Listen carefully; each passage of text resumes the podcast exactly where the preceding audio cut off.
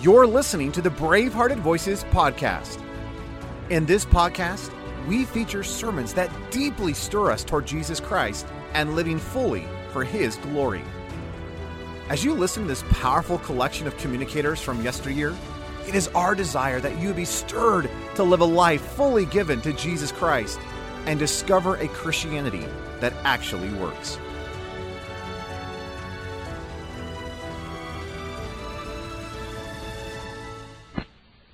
Now, as I was looking to God about this, I feel that God would have us take an ancient revival, an ancient Old Testament revival. The period we wish to consider is in 1 Samuel. 1 Samuel.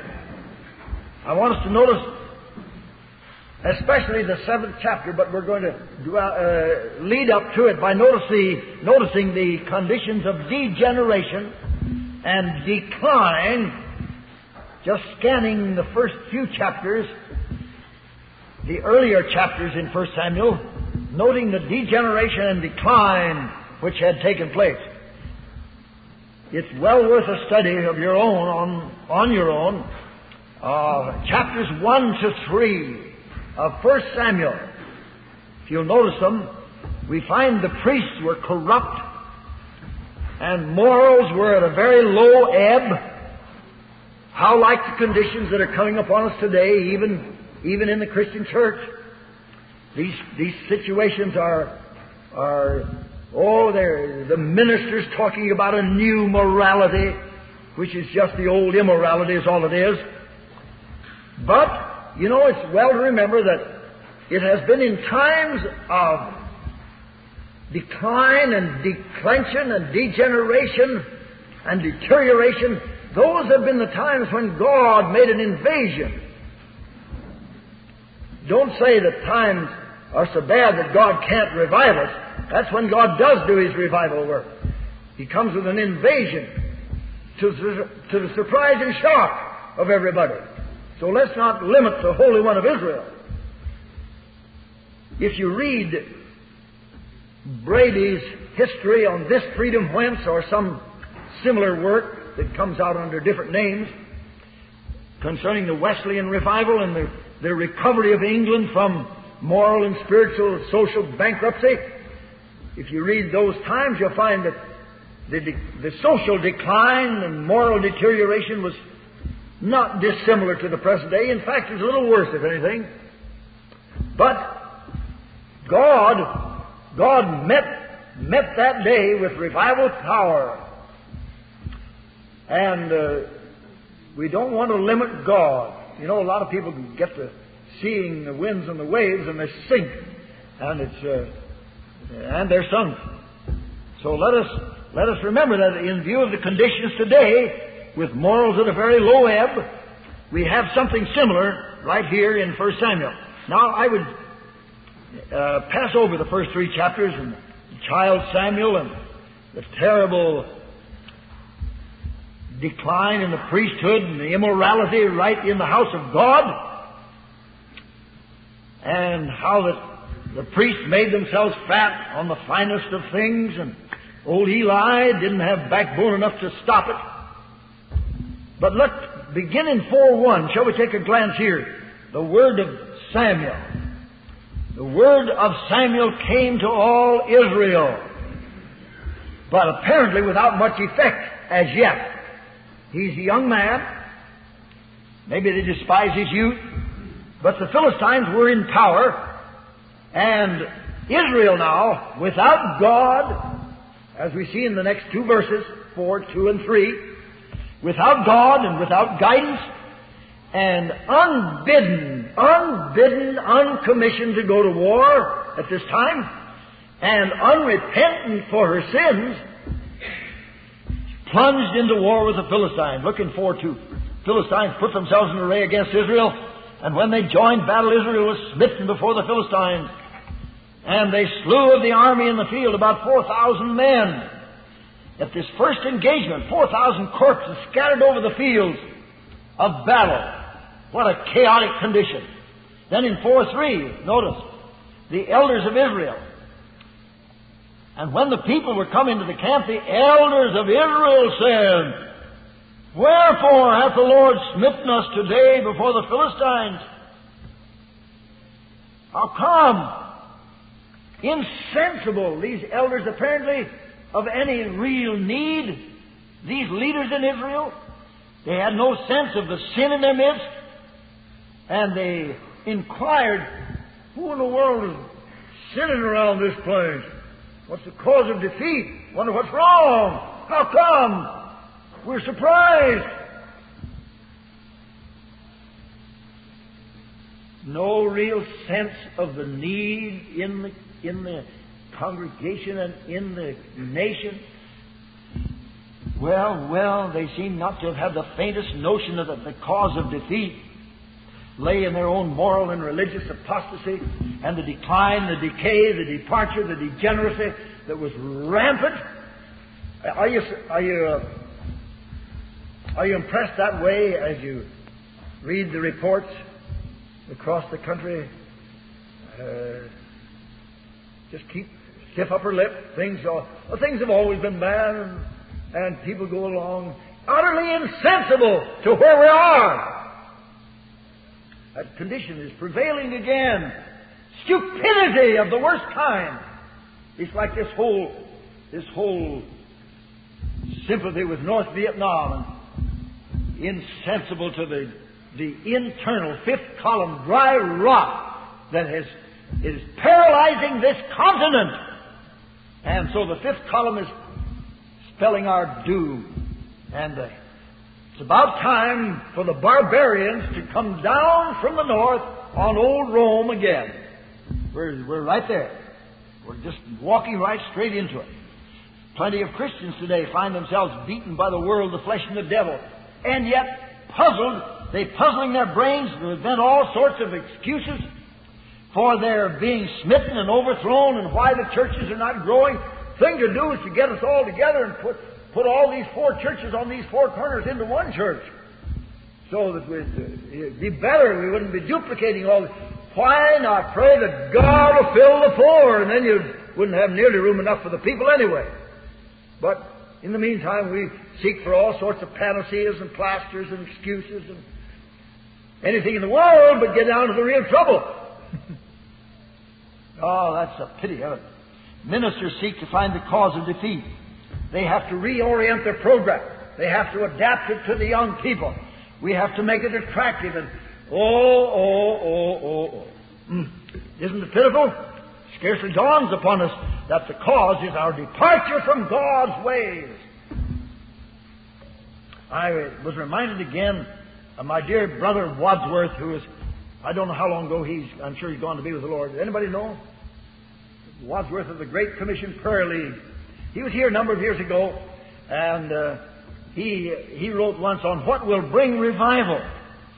And I well remember, he says, how this manpower problem came home to me at the commencement of my ministry.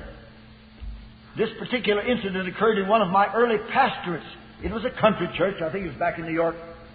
Evangelistic enterprise seemed to be without the blessing of God. After deep heart searching, I came to feel that the hindrance was not on God's side, but rather on my own. While there meditating, announcement of the annual state meeting of our denomination was received in the mail. It enclosed a questionnaire which was being sent to 500 ministers in the Presbyterian church it was. Each was asked to state what, in his opinion, was the chief hindrance to revival. These hindrances were to be considered in the pastor's conference in connection with the state meeting. The writer filled out his questionnaire and then went to the state meeting expecting that the needed revival would be greatly promoted as the ministers faced up to the hindrances of the same.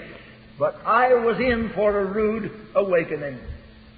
At this particular pastor's conference, the chairman of evangelism gave a digest of the opinions of the ministers that he had gathered from their communications. I do not know, I do not exactly remember the figures, but as nearly as I can remember, about 60% expressed the belief the chief hindrance to revival was due to the non-cooperative spirit of the church officers. That's number one. 60%. 20% believed the chief difficulty in the promoting of revival meetings was due to the indifference of the members of the churches. Mm-hmm. Not a few believed the blame could be laid to counteracting worldly programs which interfered with the local success of their evangelistic effort. You hear the same thing today. Something, something every night in the week can't, can't get them together for anything. Some others thought that finances were the hindrance. So you see, down around all, they just about exhausted all the uh, silly impossibilities or silly excuses, I mean. The writer, Mr. Wadsworth, had faced all these seeming hindrances in his time of heart searching and meditation and found they were all prevalent in maximum strength in the days of the apostles.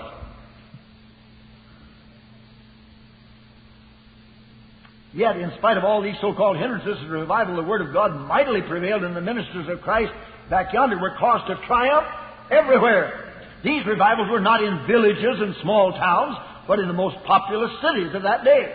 In Jerusalem, where anti-Christian opposition was at its height, and at a time when probably not less than two million people were celebrating their customary feasts, all of them were under the domination of anti-Christian leaders Yet by supernatural power, that little band on whom the Spirit came rested, W-R-E-S-T-E-D, in a single day from the grasp of these leaders, not less than 3,000 souls. And later, in connection with the revival at the temple gate, thousands more were recovered from the bonds of ecclesiasticism, which was then prevalent, and were turned to God by the ministry of the Spirit. In the same city a little later, another powerful season of prayer, we read that prayers for boldness in preaching of the Word were astoundingly answered when multitudes, both of men and women, were saved and a great company of the priests were obedient to the faith. The situation wasn't very conducive to revival, just the opposite. Moreover, I also faced the fact that 16 revivals mentioned in the book of Acts were not only in the larger cities of that time, but in cities where liberalism, paganism, commercialism, and vice were prevalent among the generality of mankind. Yet these in no way barred the working of the Spirit of God.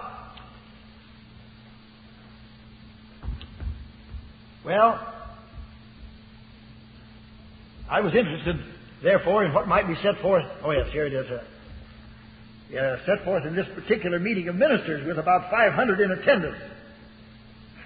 If God could send an awakening in a group like that, He can do anything anywhere, can't He? After the chairman of the evangelistic committee had given the digest of the answers in his questionnaire, his questionnaire, he said that he had one letter different from all the rest, which he wanted them all to hear. He then proceeded to say, This letter does not lay the blame upon the officiary of the church or upon local condition, but declares the ministry itself is the greatest hindrance to revival. These words produced Oh, what? A prolonged outburst of laughter that shook the building and caused the ministers to rock to and fro in their pews. Well, he thought it should have produced repentance and tears and agony. That's what he was looking for. My face turned red. I wondered if all the ministers would be given the name of the writer of this letter. Fortunately, fortunately, this was not done. However, the chairman read some excerpts from that letter, which, as I remember, were something like this from his own letter. After deep self examination and humiliation before God, the writer was led into new consecration and devotion to Christ. He found that new power accompanied his ministry, and conversions began to occur in the congregation. Attention was called to the fact that when the Lord was with Samuel, he did let none of his words fall to the ground and that the apostles were able to speak so that a great number believed. God's presence was with Joseph and Moses and with the prophets and apostles was stressed, and the plea was made that each minister, being newly consecrated to the Lord, would become a channel of new blessing to his people. Meeting over, the meeting over, I made myself to the chairman of the committee, and after introducing myself, said, Dr. So and so, it was I who wrote that letter. Upon this, the chairman glared at me and without a word turned on his heel and walked briskly away. At the close of the afternoon meeting, I hurried to my room to meditate and pray. Tears were abundant. Without taking food and with great weariness of mind and distress of heart, I fell back upon the bed. Toward evening it was, as the bright autumn sun was casting his crimson light into the room. Sleep relieved my troubled mind When my eyes opened again, the room was full of light from the rising sun. I had spent the entire night sleeping in that one position, fully clothed upon the bed. He given his beloved sleep. With the awakening thoughts, there came great peace and newness, heart and consecration. And then, right away, that God gave him a new pastorate, a new place. Next month, a new pastorate in a large town was begun. And he said, I wanted a text. God was going to give me a text. And he said, I was like Spurgeon, young gentlemen, young gentlemen always select a text that is worth the while for your hearers getting up at five o'clock on the frosty morning to hear it read. That's kind of a text again. And he said, God gave me a text like that. Make the crooked places straight. And he dropped a couple of letters in the mailbox to make crooked things straight in his own life. One question that demanded a clear answer was this What's the purpose of this sermon? My answer was the purpose of this sermon is to get people to make crooked things straight so the work of God can prosper. Another question Have you any crooked things to make straight? Uh, unless you straighten these crooked things out, I'll not be with you when you preach your famous sermon tomorrow.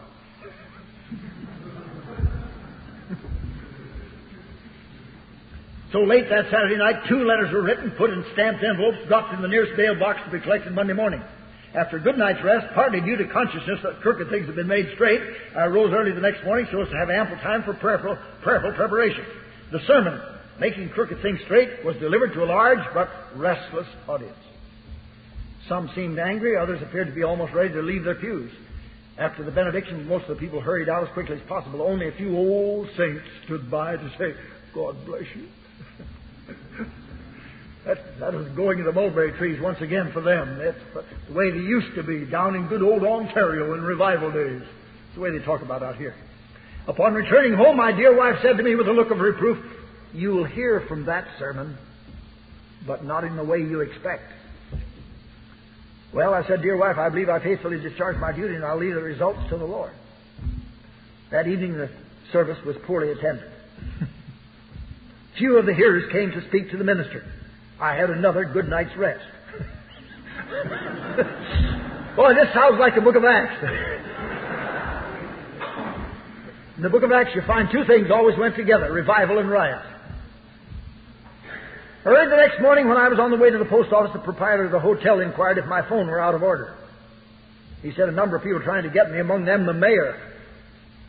The mayor had left word for me to come to his office. I went to the office of the mayor and was ushered into a private room. After I was seated, he said, I heard your sermon yesterday morning. Now, man to man, I want to know who's been telling you about me.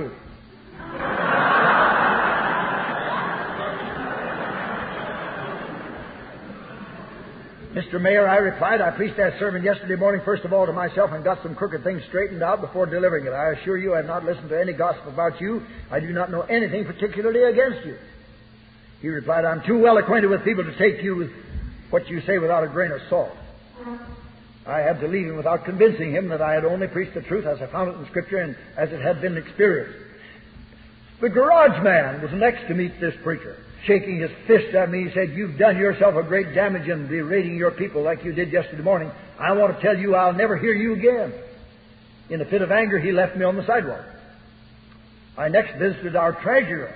He owned the department store. He received me coolly and beckoned me back into his private office. Then he said, Now, sir, I want to know the names of the people who set you to preach against me yesterday morning. He stood before me, shaking from head to foot, holding a stubby cigar between his fingers, evidently greatly perturbed. I tried to satisfy him that I merely preached the truths I found them in the Word of God, but failed to make any impression. Last of all, the undertaker sent for me. He's about ready to be buried. It was getting serious. I had greater difficulty with him than all the others. I remember getting up at midnight and going over to see him in order that we might come to a better understanding. He said he was glad to see me. He knew my conscience would trouble me for hurting him so deeply in telling his faults to the members of the congregation. Nearly all the officials of the church decided to rid themselves of, so disturbing a minister.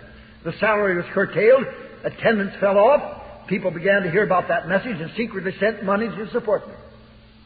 One man gave me a signed check and asked me to draw on him for several hundred dollars, but I never had to use it. Up to that time, I'd never had a vacation, but friends so came to my rescue, I had a wonderful period of rest. Upon return to the church, the Lord enabled me to reach a large number of men in the community. Meetings were, and by the way, he was no evangelist at all. He was a, a drab, dry speaker.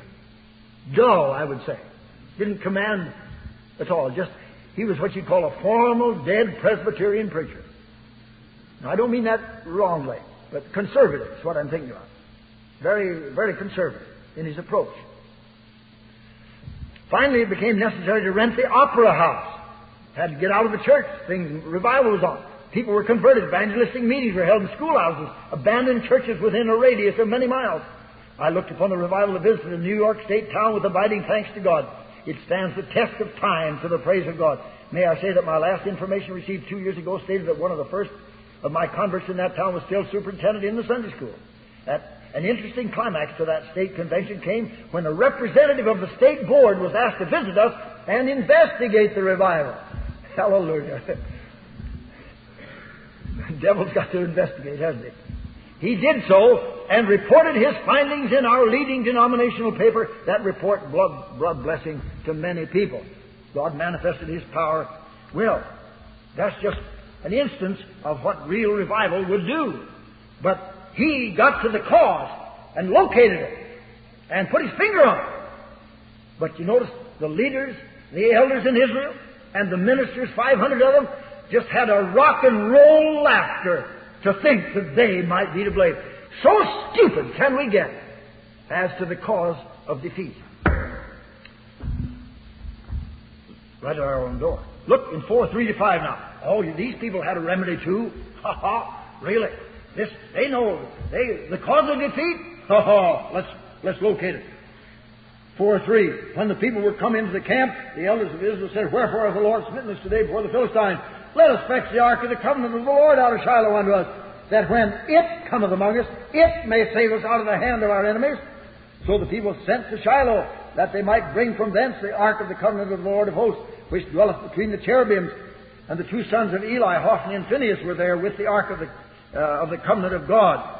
And when the ark of the covenant of the Lord came into the camp, I tell you, here's the remedy for defeat. We've got it. The Israel shouted with a great shout, so that the earth rang again. It'll do it. You know, we could probably stop here and ask what in the world is the particular it that you think might be the remedy. Get the Achan out of the camp. That fellow over there has got sin in his life, and he hasn't confessed it, and therefore we can't have a revival until it is set right. And I was, I was in a I was in a Free Methodist camp once, and they they were they were sure that the remedy, and they had it from their forefathers. This is the way their forefathers did it. They'd have all night of prayer. And so here it was in, in the early days here in a tent and some straw. And down at a little old plank altar, they went down and just powwowed and pounded and beat and howled, and I managed to stay with them till four o'clock in the morning.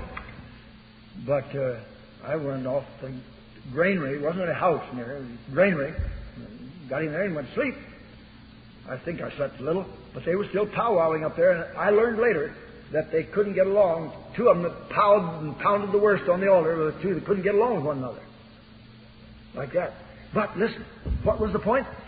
They had heard about how it had been done in years past, and it will do it if only we have it. A long night of prayer, God is bound to send revival. Well, now when the ark, when the ark was taken around Jericho, walls, at that time, just as in the case of the brazen serpent, it was right that the brazen serpent uplifted.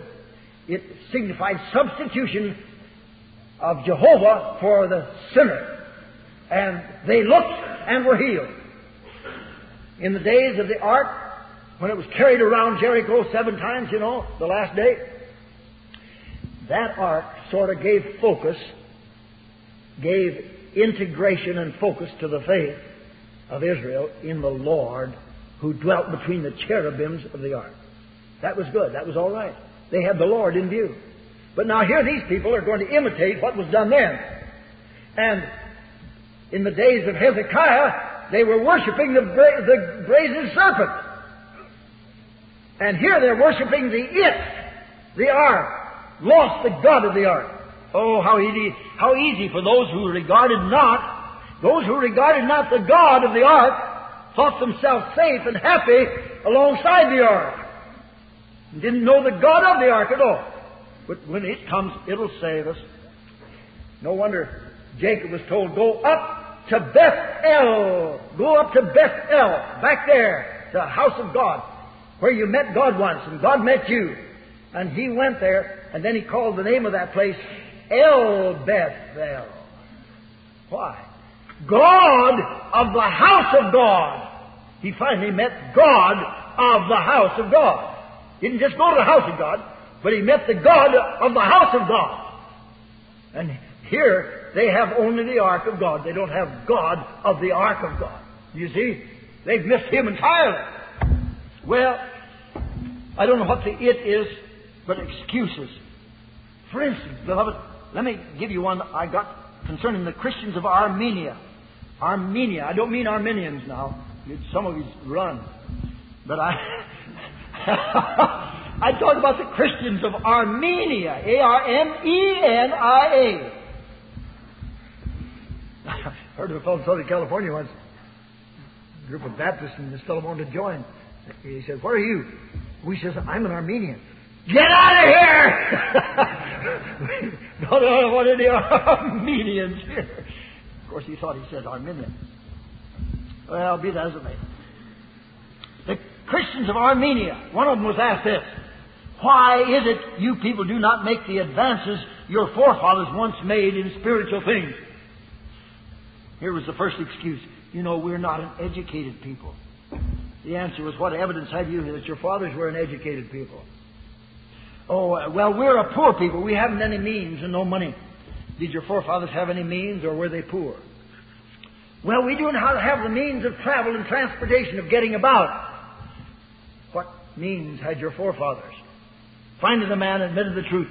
Listen, man, our fathers had a relation with God the Holy Ghost that we don't have. Uh, finally, cornered, cornered, cornered, and finally came out. Here's the real trouble. Finally, the man admitted the truth. Brother Gesswein, good friend of ours and a revival man, man of revival, he got a hold of dear brother Goforth of China once, and they were walking down together to the meeting in New Jersey. And Brother Gesswein is a young fellow, just getting started in the ministry. He said, Dr. Goforth, could you tell me what is the biggest, the greatest need of the Church of Christ? He looked down why, brother, the church doesn't know the Holy Ghost. That's the trouble. that, was, that was dear brother Goforth, and he knew. He had such mighty revivals in China as you, uh, as most of you have heard. Now, do you notice that this it, what is the it with you and me? Education, influence, money, organization, reorientation, adapting the young people, making, giving us bright services or something. Oh, God save us from a lot of these ifs. Relationship with God in heaven through the power of the Holy Spirit. We think, let's not talk so much. Let's not talk so much about advertising and efficient organization and a great singer and a high pressure preacher. If we only had it, strong man, personality power, giving us bright services or something. Oh, God save us from a lot of these ifs. Relationship with God in heaven through the power of the Holy Spirit. We think, let's not talk so much. Let's not talk so much about advertising and efficient organization and a great singer and a high pressure preacher. If we only had it, strong man, personality power. We exhaust all the possibilities of excuse making and then finally come down until we have to say, it's God we need. Now listen. Oh, how orthodox we can be and still miss the boat. For instance, do you know that these men who brought the ark, and there were the tables of stone in the ark, written with the finger of God, and they knew it. They, believe me, they believed in absolute inspiration, no liberalism in this camp. They believed in absolute inspiration, verbal inspiration on those tablets. But instead of this ark helping them, the law of God was a witness against them, wasn't it? And yet they're carrying it around as a fetish, going in circles, not a helper of their feebleness at all. In fact, the dragging of the, the dragging of that ark into the barrel only pushed God away.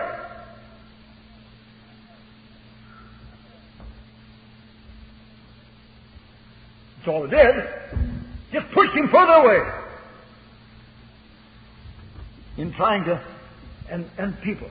I've dealt with people, uh, some uh, fastidious, fussy, fuss budget of a lady that's fussing about that husband of hers. She's trying to manipulate the fellow. oh, if only, if only it, it, it, it, it, it, it. Mm-hmm. If only I could get him straightened out. If only I could manage him. If only I could arrange this. If only I could, and of all the manipulating, managing, wire pulling, pushing God away. And I sometimes say to a person like that, listen, what you're doing, what you're doing and all your fussing and all that is uh, putting the clock back. Well, I don't, maybe it isn't. And they'll say, well, maybe it isn't helping much. I said, man, you're turning the clock here all the way. Well, I don't want to turn the clock back. Well, that's what you're doing. I'm sure I don't. I'm sure this isn't helping much. Why don't you get convicted and call a halt and say what I'm doing by all this? It is pushing God further away and keeping God from working, doing your best to hinder it. Well, I don't mean that. I know you don't, but that's how stupid you can be. That's just how stupid we can be. Any one of us.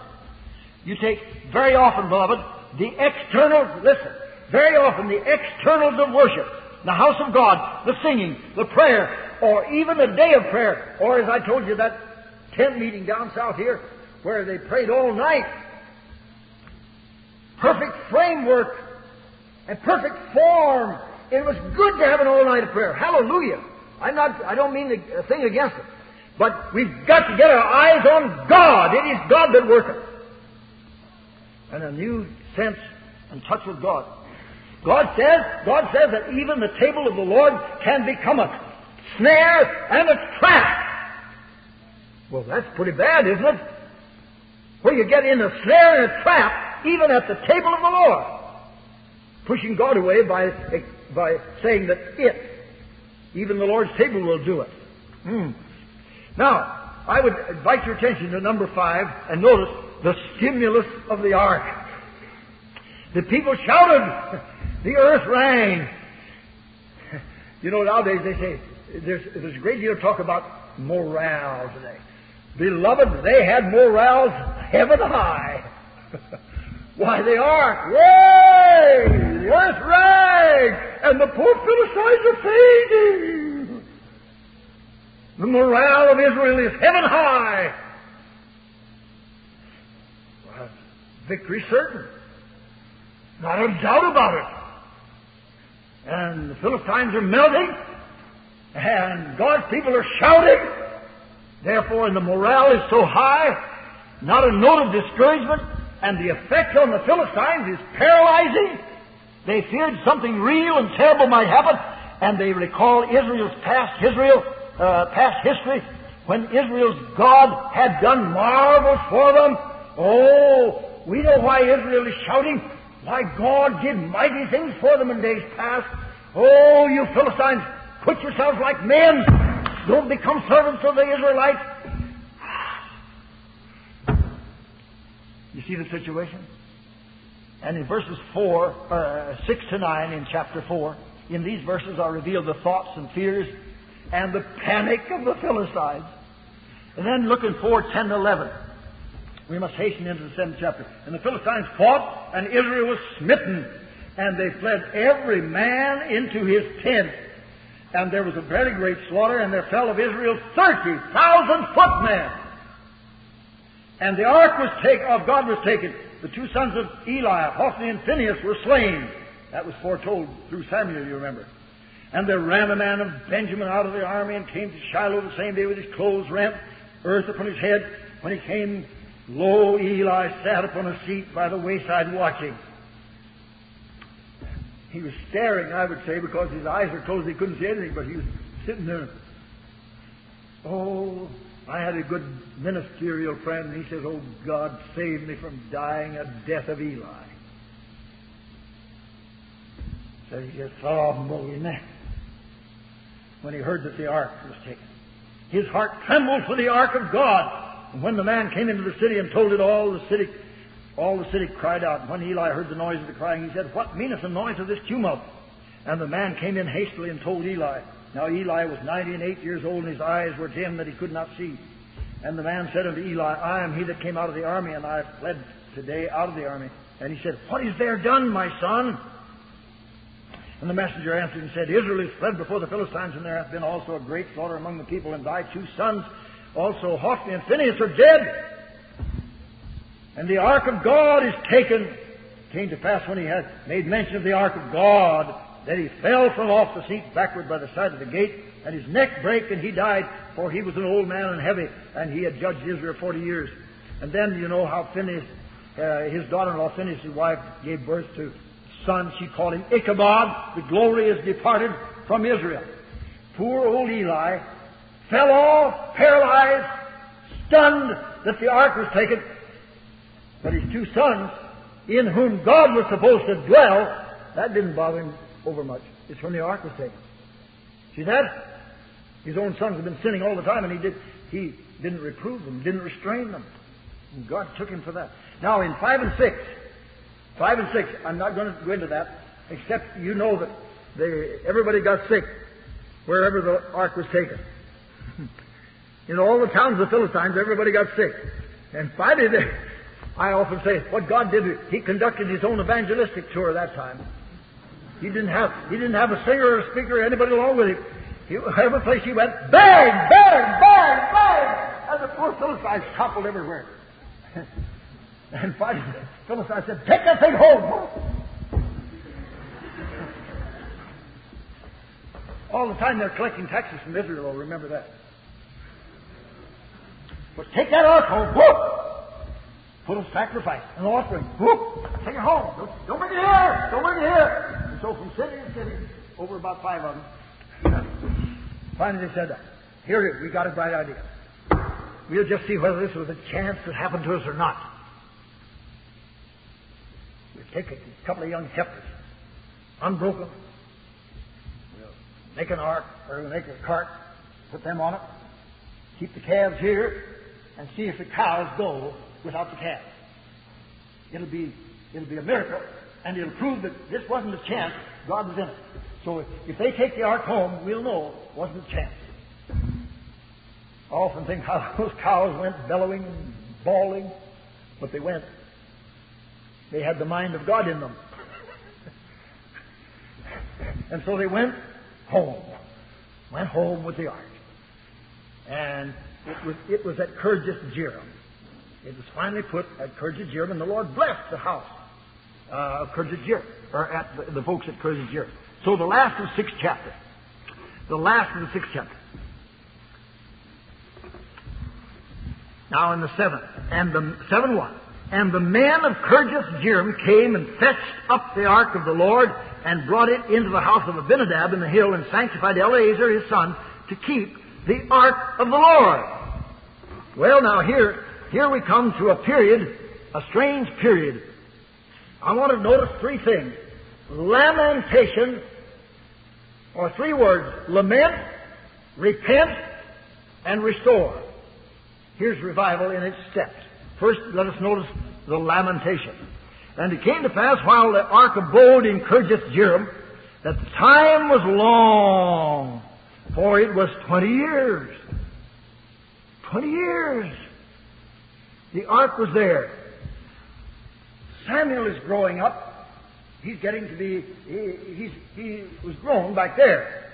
But uh, he's perhaps, I don't know what his years would be, but I suppose he's 35, 40, 45 by this time. But he's watching Israel. He sees them.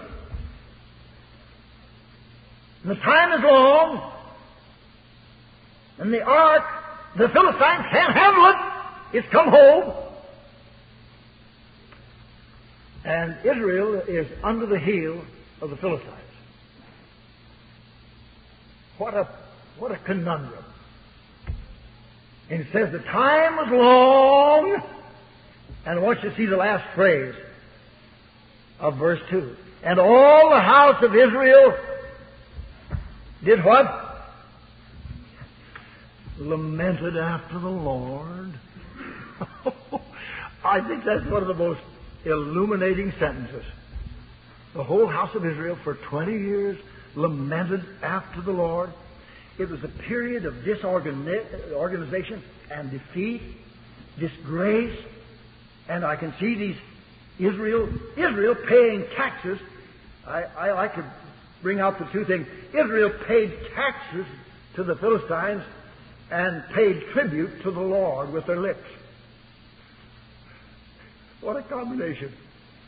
Taxes to the taxes to the devil's crowd and beautiful tribute. They lamented after the Lord. O Lord, O Lord, O gracious good Lord, O dearest Lord. Can you hear it? Huh? Lord, deliver us. Oh, do hear us. Do emancipate us. Do, Lord. Oh, who's this? Oh, it's the Philistines. It's the annual tax collection. Oh, yes, yes, yes, yes, yes, yes, yes. yes. Oh, Lord. Oh, Lord. Lovely Lord.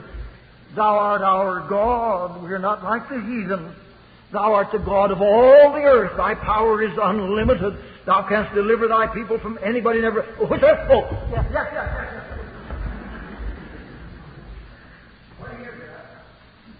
Twenty years! Twenty years! Twenty years! Talk, talk, talk, talk, talk, talk, talk. Lip service to God. Taxes to the devil. Lip service to God. Taxes to the devil. Lip service to God. Taxes to the it all the time. My, thank God for the patience of Samuel. Man of God. He sees all this. I'm glad, though, that they began to feel the gall and the bitterness and the bondage. And people, do you know what's the fact? And I shouldn't be surprised if it'll have to be repeated. Things will have to get worse with us before they, before they ever get any better. Now, I'm not saying that God has to do it one way or another, but as a rule, you have to sink Sink, sink, sink until you're done before you really call. So often it's true with us.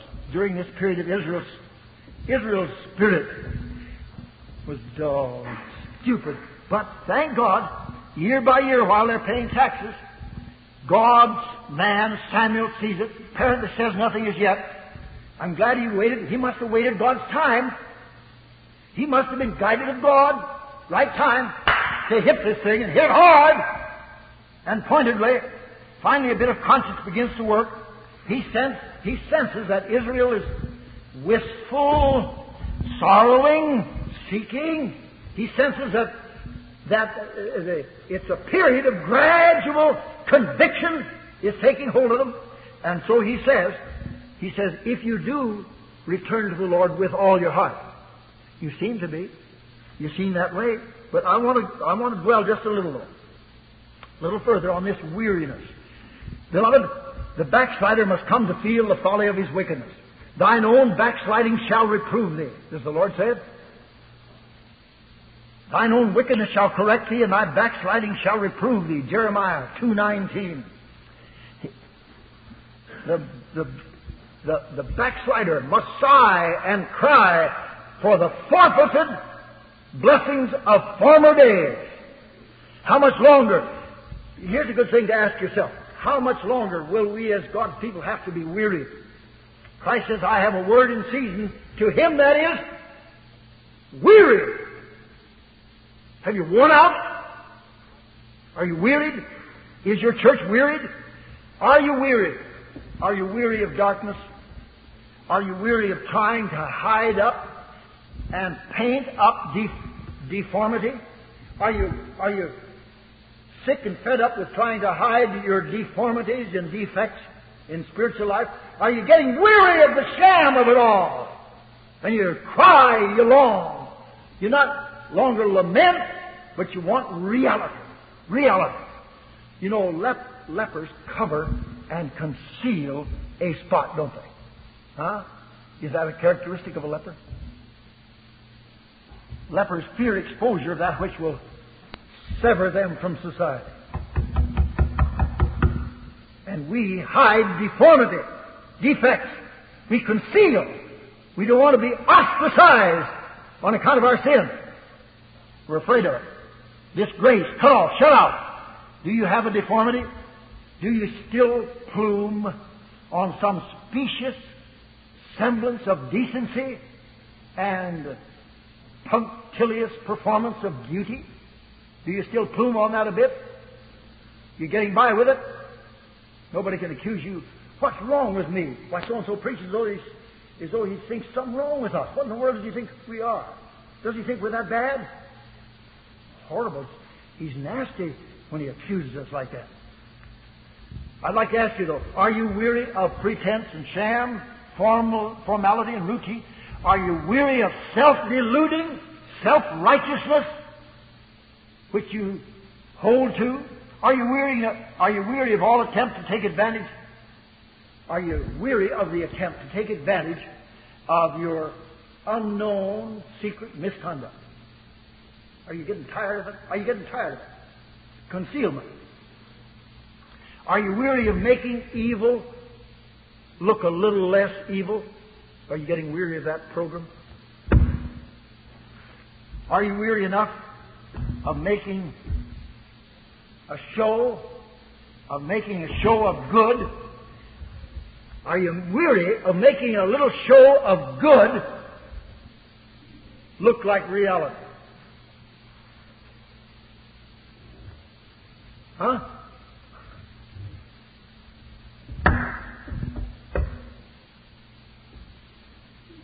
You've got something good that you would like to palm off as reality. But there may not be spiritual reality in it at all, but it's got all the form of it. And it, it, you, you plume on it, you borrow it, you, you paint up deformity, and looks like decency. By the time you get it painted. Shams and shadows. God wants to get us out into the daylight. Now, real repentance. I could go long, longer on that a bit, but I, I forbear. Israel, though, became so galled under the yoke of bondage and sham and pretense and lament. Lament is not repent. And there's where, there's where a lot of us as evangelicals are. We're full of lament. Oh Lord, Lord, Lord, you promised revival, so you did. Yes, you did. You did too. How come you had to get that emphasis? you had to keep saying it, didn't you? Huh? Why? Because you don't believe it yourself. And your lament is not repent. Now notice what Samuel said. Verse 3. And Samuel spake unto all the house of Israel, saying, If ye do return unto the Lord with all your hearts, you look like it. Why, the way I've heard you praying almost sounds though you mean it. if you do return to the Lord with all your heart, my, how, I, how explosive your prayers sound. Almost ring the bell in heaven the way you explode and pray. With all your heart! Lord, hear us! Can't you hear them? Sounds like, sounds good. Then, uh, put away the strange gods. What? You mean to tell me there's any piece of consistency in my life? Why, you mean to say if there's anything wrong with few little things like this?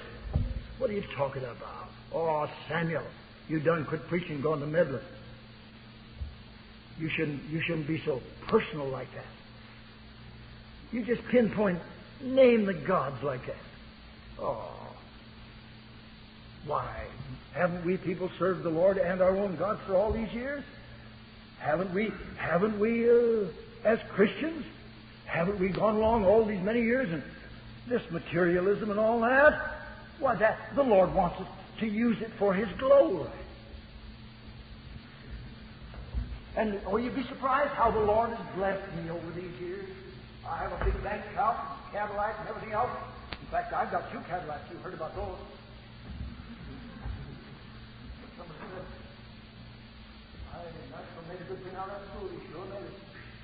Yeah, he's got two Cadillacs. This brother happened to dawn on him. He said, maybe you heard that he had two Cadillacs. so that's what it was. Well, I told him I'll loan you my Cadillacs anytime.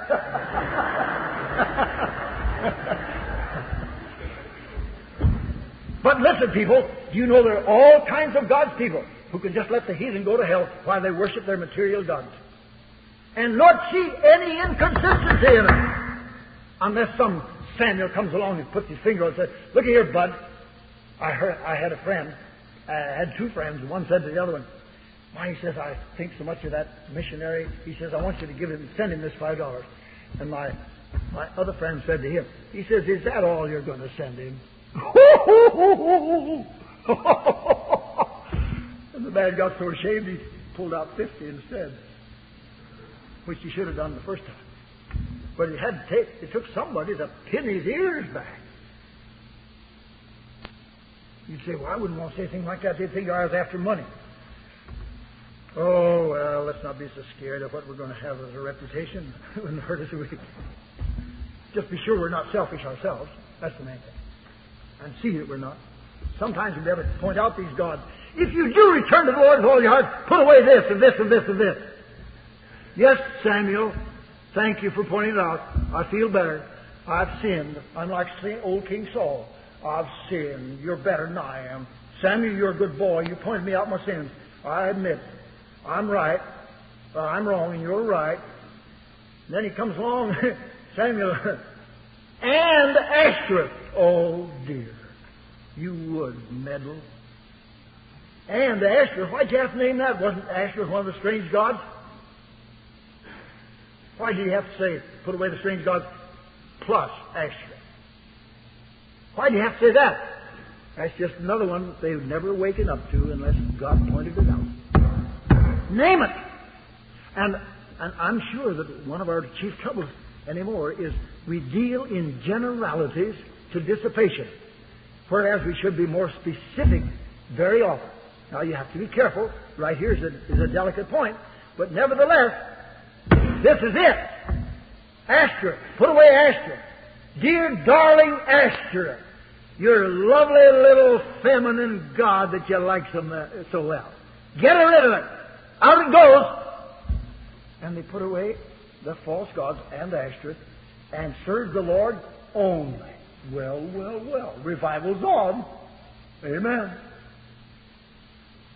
And then, here's the thing, just to make it close, close up in a hurry here. Then I noticed this, that immediately the Philistines hear about that.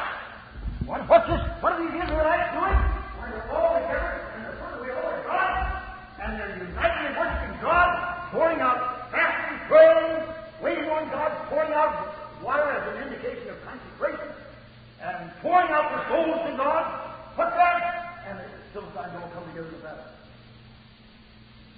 Beloved, as soon as the revival hits you, you'll find you got a fight at your hand. Amen. And the world will gang up on you. Here, here, here, here, here. You have no business reproaching us like that. What's that? You say that our gods are all false? We're going to give you fight on. Hallelujah! Lord, give us a fight. Amen. the fight is on, old Christian soldier. Face to face in stern array. And then I noticed poor Israel. Samuel, dear, what have you pray, pray, pray?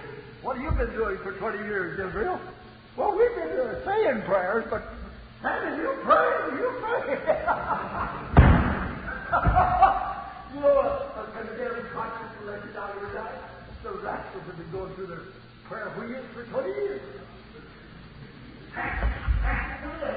Prayer wheels, prayer wheels, and then we get into real trouble. Samuel, pray, pray, pray. Doesn't it sound like it? Huh? But hallelujah. The Lord heard and answered and thundered, and the Philistines came no more into the land of Israel. Ebenezer, hitherto has the Lord helped us, and the Philistines were no more. Amen. Revival, lament, repent, restoration, and reigning with Christ. Amen. Let us pray. Bravehearted Voices is brought to you by the Ministry of Deeper Christian in partnership with Ellerslie Discipleship. Our passion is to help you grow spiritually by providing Christ centered resources, discipleship, and training in the Word of God and the victorious life of Christ. Our agenda is to bring back the stuff of old, the sort of Christianity that is lived out with the gusto of heaven and actually and practically works. For more, visit braveheartedvoices.com. Inc.com.